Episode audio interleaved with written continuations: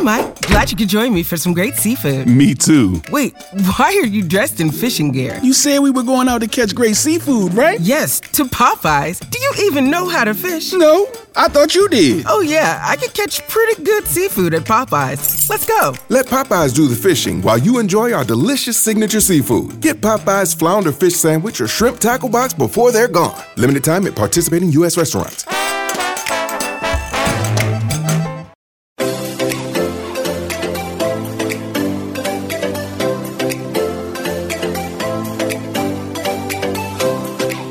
Welcome to Nobody Told Me. I'm Laura Owens. And I'm Jan Black. Our guest on this episode, Cody Keenan, had a front row seat to history, serving as President Barack Obama's chief White House speechwriter and post presidential collaborator. Cody has written a spellbinding account of what he considers to be the 10 most dramatic days of the Obama presidency. The book is a New York Times bestseller, and it's called Grace President Obama and 10 Days in the Battle for America. Cody, we thank you so much for joining us. Hi, Laura. Hi, Jan. Thanks for having me on. We have always been fascinated by presidential speech writing. So there's a lot we would like to ask you, but beginning with the basics, what made you decide to write this book? Well, a couple things. The you know, it's just a story that demanded to be told. The the sheer magnitude of all of these events that happened in just one 10 day stretch um, when I was telling friends I was writing this book, when I was telling the president I was writing this book, you know, people remembered all these things happened, but not necessarily in the same week. You had the white supremacist slaughter in Charleston. Um, we were working on, we were preparing for two Supreme Court cases that would decide whether or not millions of people got to keep their health insurance, whether or not millions of people got to marry who they loved or not. And all this time, we're also deciding whether or not to write a eulogy for President Obama to go deliver in Charleston. Um, but beyond that, it's also what all these events meant. You know, they each one of them spoke to whether or not we actually believe that all of us are created equal and what we're willing to do to make sure that's true. How would the speech writing process work for the two of you if you had time to write a speech like you would for the State of the Union versus if you had all of these things happening at once, like you did during the 10 day period you write about in the book? It's a good question. You know, ideally, you have a bunch of time to write a speech. Ideally, you'd sit down with the president beforehand and go spend a couple days working on it uh, and passing drafts back and forth. That rarely happened in practice, especially in, in these 10 days. We had uh, all of the, the speeches he would just go give anyway, along with we had to prepare all sorts of different speeches for the Supreme Court rulings um, because we would find out how the Supreme Court ruled at the same time as everybody else did. And you don't want to keep the country waiting for six hours so we prepared speeches for, you know, what would happen if uh, the Supreme Court knocked down Obamacare and millions of people had to scramble. We had to write a speech for if the Supreme Court didn't find a right to marriage equality, and a bunch of our friends and colleagues weren't allowed to marry who they loved. Uh, and in addition to all that, I was really struggling with with writing a eulogy for Charleston, and neither President Obama nor I wanted to do it because uh, we'd already done a whole bunch of eulogies after mass shootings, and it, it just didn't seem to be pushing the needle at all. So, how did that eulogy come together after the mass shooting in Charleston? He really didn't want to give it, um, and, and, neither did I. And this this goes back to a few years earlier when the, the Senate uh, blocked a vote on background checks, and you know the president was about as angry and cynical as I've ever seen him. And he said, you know, if if this was after Newtown, where 20 little kids were murdered in their classrooms, along with six of the teachers who died trying to protect them. The president said, if if we've decided as a country that we're not going to do anything about this, then I don't want to keep speaking after this happens. What changed it in the events of the book was the the families in Charleston two days after uh, this killer took their parents and their children and their loved ones away. One by one, they went to the arraignment and they forgave the killer. And it was that extraordinary act of grace that sort of pushed the president over the top and said, you know what, I, I do want to go down there and speak after all. And he said this before publicly too that he just didn't give me much to go on. He said, you know, let's talk about racism, let's talk about guns, let's talk about the Confederate flag, but let's wrap it all up in grace. And I just kind of said, oh, oh, is that all? Um, and so I, I, I, really struggled putting it together and, and finally gave it to him um, the evening before, which is pretty late. And you know, I'd worked on it for three days and gave it to him and went home. And he called me back to the White House that night uh, around 11 p.m. And in three hours, he'd, he'd rewritten the back of it longhand. Um, which was pretty extraordinary to see. And and so you know I, I, worked on it throughout the rest of the night, and we we kept making edits on the helicopter and on the plane, and so that one just kind of came together um, relatively quickly on his end, but but it was a it was a long struggle on mine. Another thing I thought was really interesting in reading the book was about a State of the Union speech that you had prepared over the holidays, I believe it was, and that he thought was great. He called you over to say, "Hey, this is this is great," but I think that the tone of it is a little too up. Can you explain a little bit a little bit about what happened after he called you there and what he really wanted to change? Because even though the message was great, he wanted the delivery to be a little bit different. Yeah, it's you know the State of the Union address is where good speechwriting usually goes to die. Uh, it's it's a laundry list every time. yeah. Even though we'd sit down before each one and say, okay, this is the one that's going to be different. You know, we're going to we're going to write about one issue. We're going to make it sing. Uh, and inertia kind of makes that impossible. So I had I had you know ruined my third straight Christmas writing this State of the Union address that I actually did believe was the best uh, one yet, and but it still included everything. Um, and so I, I, gave it to him about a week out. He called me to talk about it. And he said, "Listen, this I agree with you. This is the best. This is the best we've ever been in eight days out. But we have eight days to go, so we can make it better." And it, it wasn't that the tone was off. We were actually going for the the most optimistic one yet. But he said, um, "You know, it's very dense. Every every word says something. Every sentence means something. So." What I want you to do is I, you know, the whole speech is at a 10. I need some of it at, you know, five, seven, six. Um, and then he asked, Do you ever listen to Miles Davis? And I said, No, not really. And he said, Well, the thing about Miles Davis is it's the notes you don't play. That's what made him so good. It's the silences, it's the spaces between, because that that says something too. So I want you to go home tonight and pour yourself a drink and listen to Miles Davis. Don't do any work, but when you come back here tomorrow, uh, go back through the speech and find me some silences. I imagine that must have been so difficult for you as a speechwriter when all you're trying to do really is fill up those silences. Was that With really words. exactly? yeah. Was that really unnatural for you or did it did it make sense?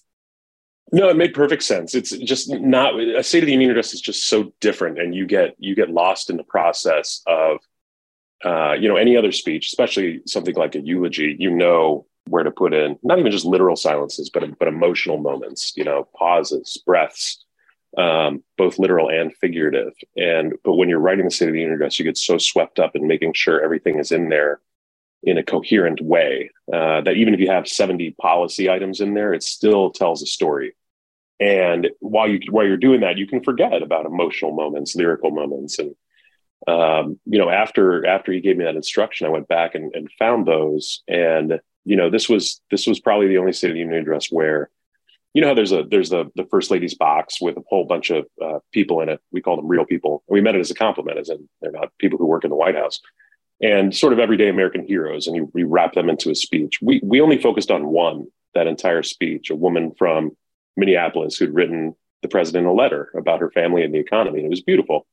And the speech almost entirely focused on her, which was a rarity. But but I added in a line about as I was telling her story with her husband.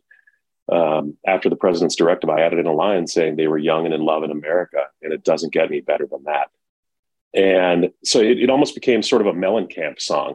Um, and that, you know, that's what he meant too by silences. You can still fill it with a nice line like that that doesn't necessarily mean anything. It doesn't relate to any certain policy. And I remember people in the White House were saying, you can cut this if you need space. And I said, no, that's actually a nice line that I think people at home will understand and respond to and react to. Uh, and, it was.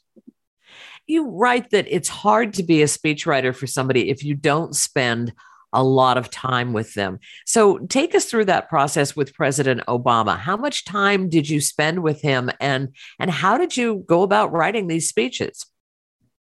It's critical. You, you have to spend time with the person. If I mean, you don't have to, but then it's not a great process. You have someone just going up and reading something that they've barely had any input into. Uh, whereas President Obama was the opposite. We'd sit down with him on the front end and talk to him for a long time about not just what you want to say, but why you want to say it. And he always viewed speechwriting as a collaborative endeavor. Um, he wanted he just wanted he didn't want something that was perfect he wanted something he could work with and give back to us and, and keep molding and shaping and you know, that's one of the reasons why he was so good at. It. Um, I've had other clients who don't really care to get involved in the process, and they're happy to just go out and read it. And you know, that can be fine, but there's usually something missing. Our Nobody Told Me conversation continues as we help spread the word about our sponsor, Blissy. Blissy, spelled B L I S S Y, makes all kinds of products to help you get a great night's sleep. I've been sleeping on a Blissy mulberry silk pillowcase this past week, and it's made a wonderful difference in the quality of my sleep. Me too. Seriously, because silk is what's best for your hair and your skin. It reduces frizz, tangles, and prevents breakage. That's because it keeps the moisture in your hair and keeps your skincare products and natural moisture on your skin, unlike cotton does. With the Blissy pillowcase, you can say goodbye to wrinkly skin in the morning and wake up with healthier and shinier hair you can be proud of.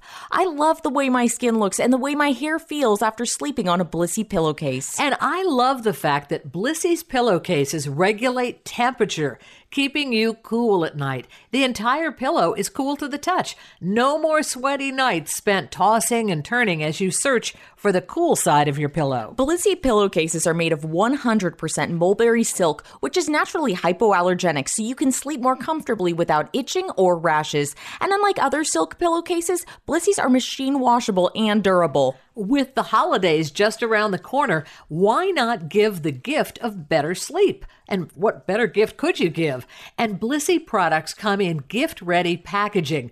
Blissy is the 2021 Good Housekeeping winner for best bedding, so you can rest assured that you're giving a great gift. Everybody loves them. They have a ton of different prints and colors, and they make great gifts because there's an option for literally anyone, even kids. They have over 1 million raving fans, and you could be next. Try now risk free for 60 nights at blissy.com slash nobody and get an additional 30% off. That's B-L-I-S-S-Y dot com slash nobody and use code nobody to get an additional 30% off. Your skin and hair will thank you. Sleep better with Blissy and use code nobody to get an additional 30% off at blissy.com slash nobody. And Blissy has set up a great web page for our listeners. So if you're looking for a better night's sleep for yourself or someone on your gift list, check out the wonderful products and fantastic deals at blissy.com slash nobody.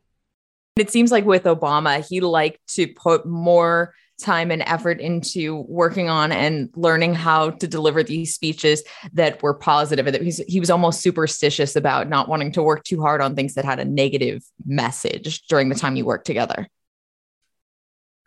Um yes and no. There, there were plenty of times when he you know wanted to throw the flag on on washington and on politics in general but it, it's it's so easy to just be cynical and be negative and say that everything is broken and terrible. But mm-hmm. but that leaves the second part of the the question off, which is what are you going to do about it? What are we going to do about it? And a lot of a lot of our speech writing together was aimed at not just identifying problems, but convincing people that they have agency, that working through this democracy, you actually can change things for the better. And it's just it's just a more it, it, it, ends up working better that way than just saying everything is broken and terrible. Uh, therefore, either vote for me or don't vote for the other guy. And we're living through a lot of politics like that right now. And it lends to this sense that everything is broken and nobody cares and everybody's in it for themselves. And that's not entirely always true. I mean, there really are all sorts of good people constantly working to make things better. And by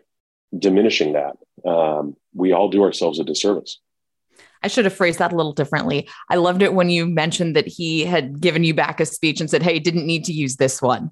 Like that kind of a, a playful tone that it seems you guys had had developed a good rapport over the years that, you know, kind of you guys kind of got each other. Yeah, we did. And then that's I mean, that's something else that's missing from politics today is it is uh, joy and fun because it can be. Um, you know, he that was kind of his way of saying thanks for working 12 hours on this speech. Fortunately, we didn't need it. That was that was a speech for if the Supreme Court had struck down Obamacare, um, which was something we were all anxious about. Not because you know the media would have painted it as a loss for Barack Obama, but because millions of people would suddenly have to scramble to figure out what they're going to do if they get sick or hurt. And so it was a nice moment of joy between him and me and my team that that uh, thank God we didn't have to use this speech. And how many people would be actually working on a speech at any given time? Because when you look at the president's schedule, some days uh, he's at, you know, five or six different events, so calling for different remarks. So how many people are actually on a presidential speech writing team and, and working on a speech at any given time? I had a team of eight, but it was usually um, usually fewer than that in practice because the two wrote for the first lady exclusively, two wrote on national security, and then the other four of us wrote on everything else. So, but we didn't view speech writing as literally collaborative in that we wouldn't sit around a computer together. That just made it take longer. Each each speechwriter would be in charge of one speech, but then we'd go through each other's work and make it better once the draft was done before we'd even pass it to the president. Uh, and then even then, on on each draft, you have you know really smart policy minds you have fact checkers you have uh, lawyers making sure everything's kosher. You know by the time a speech went to the president a few dozen people would have weighed in on it. What would happen if there really was just some crazy awful thing that happened and you had just you know 10 20 minutes that you needed to to write remarks? What did you do? Did he really have to write the whole thing or how did that work? No, that in, in some ways, you know, as awful as those moments were, they were clarifying because it, it, it gives you, you don't have time to think. You just sit down and write what you know and write what's true and give it to him as quickly as you can. And um, th- that could be clarifying. It could actually make the process easier and there'd be fewer cooks in the kitchen. Um, he'd often be in a briefing if, if something truly bad had happened. So I would just have 20 30 minutes to just bang out one page of remarks for him to for him to read and i'd take it up pretty much right as his briefing was ending he'd go through it make a couple edits and we were we were off to the podium how did you react when you would see pundits on tv saying now here's what president obama needs to say and here's what he ought to be saying? I would consistently ignore it. Ah. it's and I, I have people asking me for that all the time now. They'll say can you come on tv and talk? What what does joe biden have to say? And I don't like doing that because it's it's it's not fair to his speechwriter. I never enjoyed it when people said it to me. Um, and I'm good friends with Joe Biden's speechwriter. You know, if he ever wants help or advice, he knows where to find me via text. Um, he doesn't need to turn on MSNBC to see what I have to say about it. You had a relationship with Obama that started, um, I believe it was was it 14 years before he left office. So, can you tell us how that all came about and why he decided to choose you when both of you were somewhat, you know, inexperienced and new to the field of, of politics at that, certainly at that level? Yeah, I ended up working for him for 14 years total. Um, he he already, he had one speechwriter, John Favreau, by the time they picked me up to join the team in early 2007. Um, and he and John had connected. Uh, they they first met at the 2004 convention, uh, and then he hired John to be his Senate speechwriter in late 2004, I think. Um, and then John picked me up in early 2007, and I just I was just stubborn enough to stick around. You know, I, I stayed through all eight years of the White House, and uh, then I stayed with the president for four years after the White House. But we just it, it's we had a shared worldview. Um, we looked at things the same way. We had we had a, a similar vision of democracy, and even though you know, on the outside, it, it's not just that we we look completely different um, and come from different parts of uh, Chicago, and you know, he had a, a, whole interesting upbringing before that. But but we looked at things the same way, and you can really.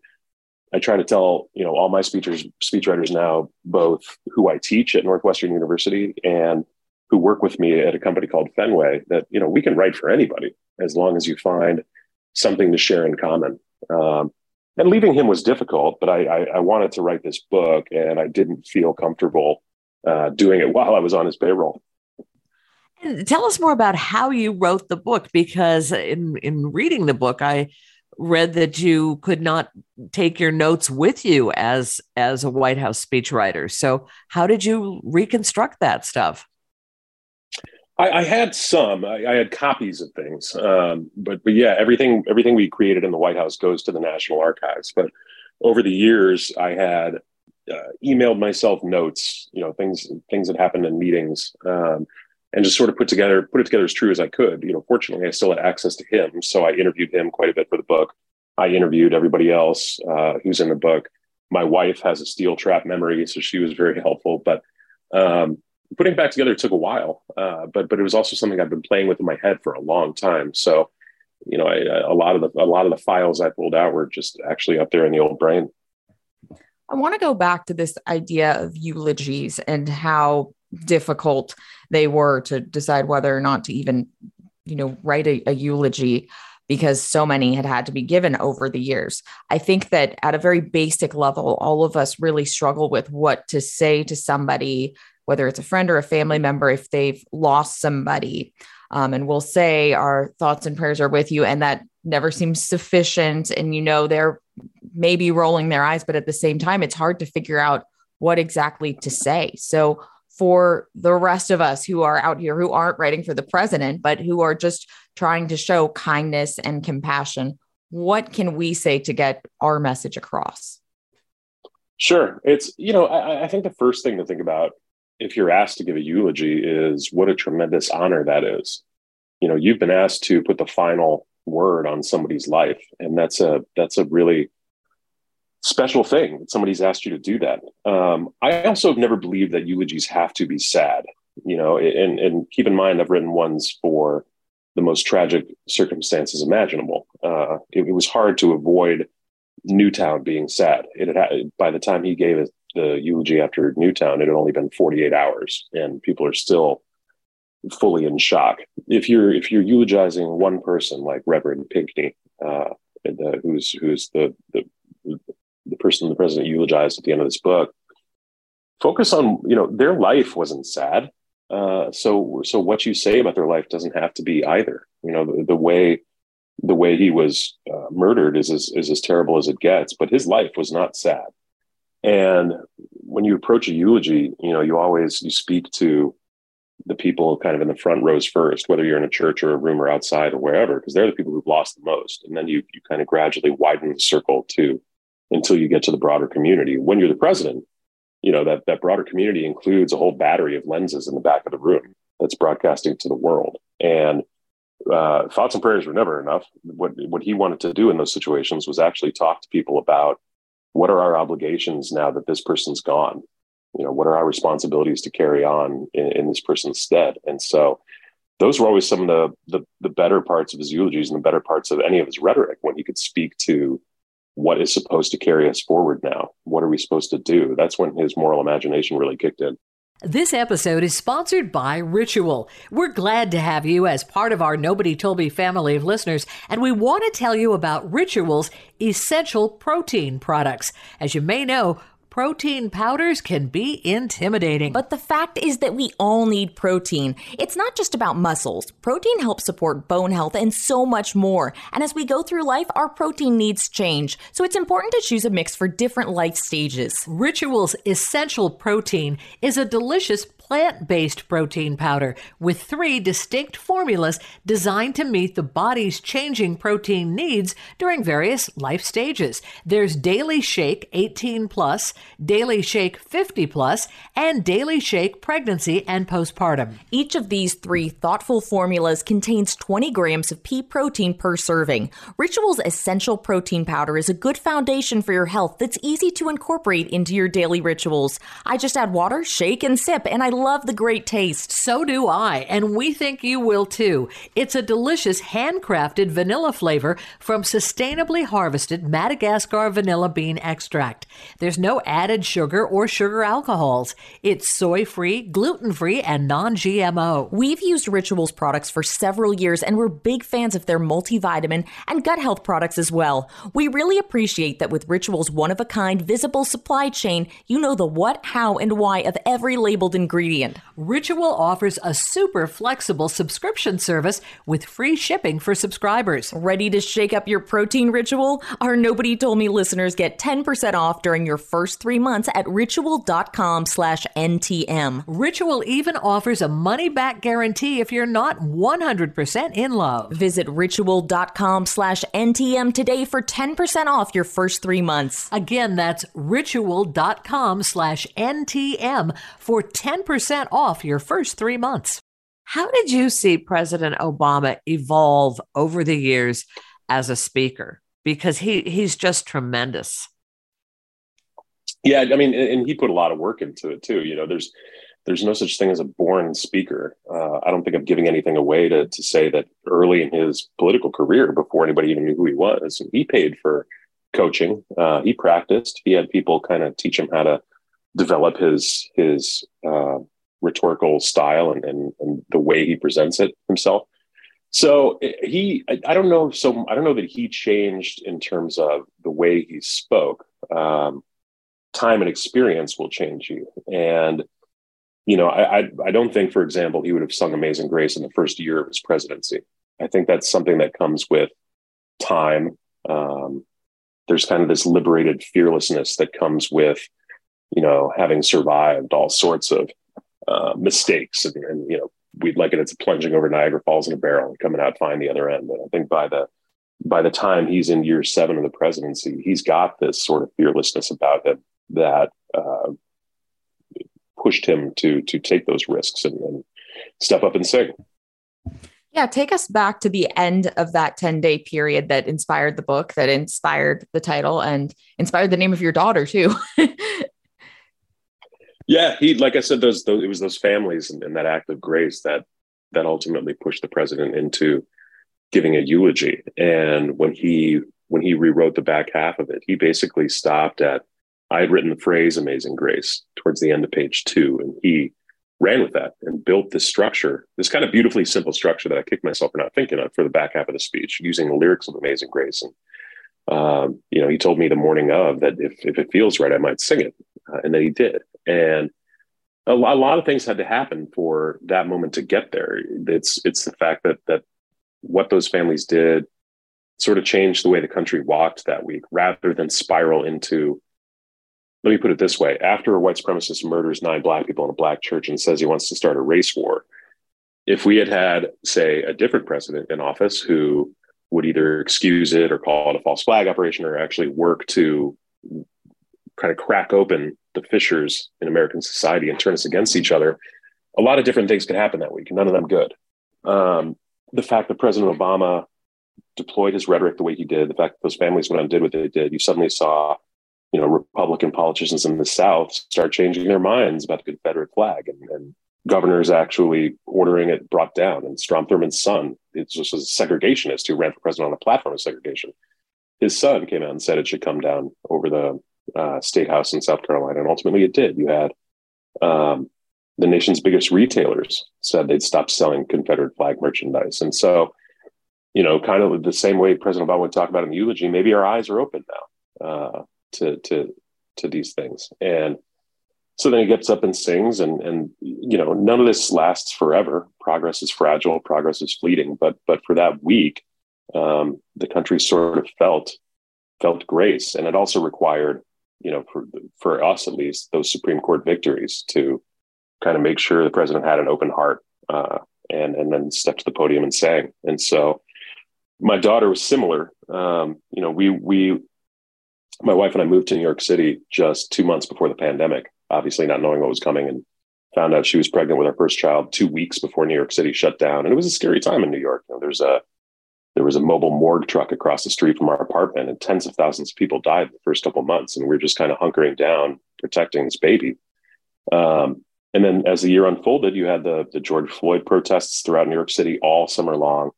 You had the contested election towards the end of the year and through it all you know we had a we had a blessedly complication free pregnancy and our daughter uh, kicked every night at the same time. She was just this calm reassuring presence that we didn't deserve and, and so we named her grace what do you hope readers take away from this book named Grace? You know what I want people to take away from it is is all of the, for all of the frustration and cynicism uh, that's around us all day long, and we're we're fed a steady diet of both.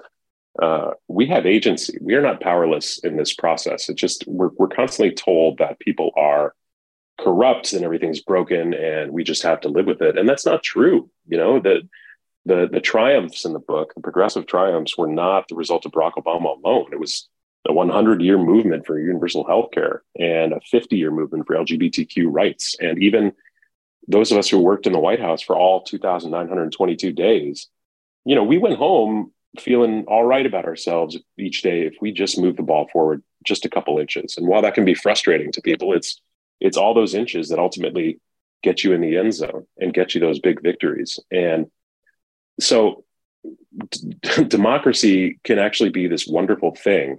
It can be exciting. It can be, it, you can help millions, millions of people if you never give up.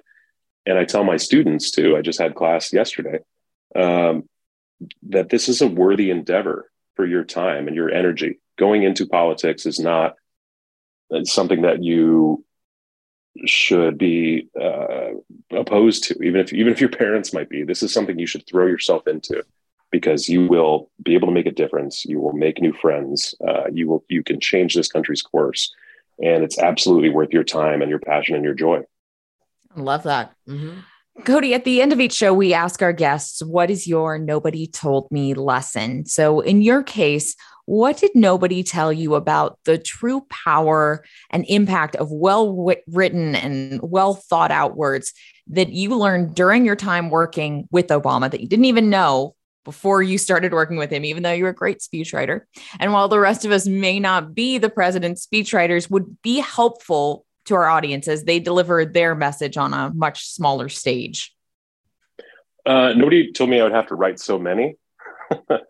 um, but uh, you know, it, it, you always imagine that people are out there listening. Nobody told me how many people would actually write in and write letters uh, saying that a speech changed their mind or that a policy changed their life. I, I maybe getting it down with this book. I've I have one email address that's out there in the public domain and, and, people have found it. And I wake up every morning to a bunch of new emails from strangers who've read this book. And, and some of the best are the ones that say, um, I was ready to give up and I read this book and now I'm going to go knock on doors this weekend for a candidate. And I'm just sitting there like, wow, that's, that's not why I wrote this book, but that's great.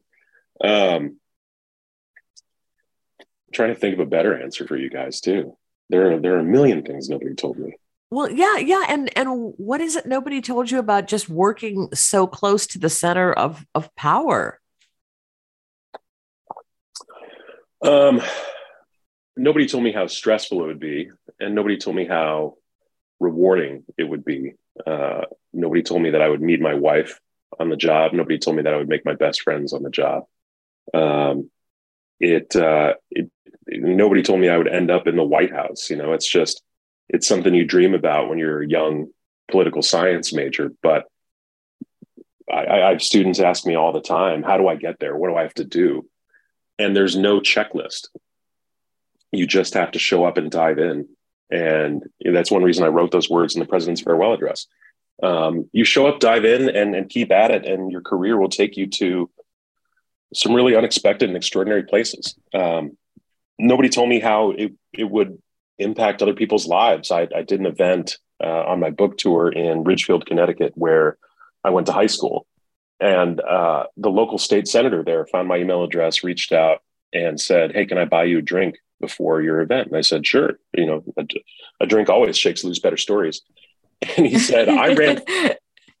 he said, I ran for office because of you. And I said, Okay, I'll bite why. He, said it was the, the president's farewell address. Um, there was this paragraph in there that said, Show up, dive in, you know, tie your shoelaces, knock on some doors, grab a clipboard, and run for office. And I hoped people would do that when I wrote that paragraph. But he said I was watching that speech in college. And then I grabbed a clipboard and I ran for office and I unseated somebody who had been a state senator for 22 years. And I'm in my third term. And I was like, that's crazy, man. Uh, you, you imagine, you hope that something like that will happen, but then you turn in the speech and you move on to the next one. Uh, so for somebody to tell me that he actually did as directed by his president and laced up his shoes and grabbed a clipboard was pretty amazing. Wow. Your your words are so inspiring mm-hmm. to us. I know this this book is just such a total delight and we want everybody to read it and and try and I mean maybe they'll be inspired to run for office exactly, or to, yeah. to do something special. I'm sure they will. So how can they connect with you? How can they learn about the book? And yeah, yeah, on social media, social the media, internet, everywhere. Yeah, it's it's Cody Keenan everywhere. Uh, Twitter, Facebook, Instagram, and CodyKeenan.com. Uh, the, the first big thrust of the tour is over, which I'm partially grateful for because now I can spend a little bit more time with with Gracie, my daughter. Um, but we're actually adding events all the time, and you know the, the the most wonderful thing about a book tour is actually the events and getting to meet people and see people. I have another one tonight uh, here in Chicago, and uh, it's just been really, really fun. So um, find me, reach out.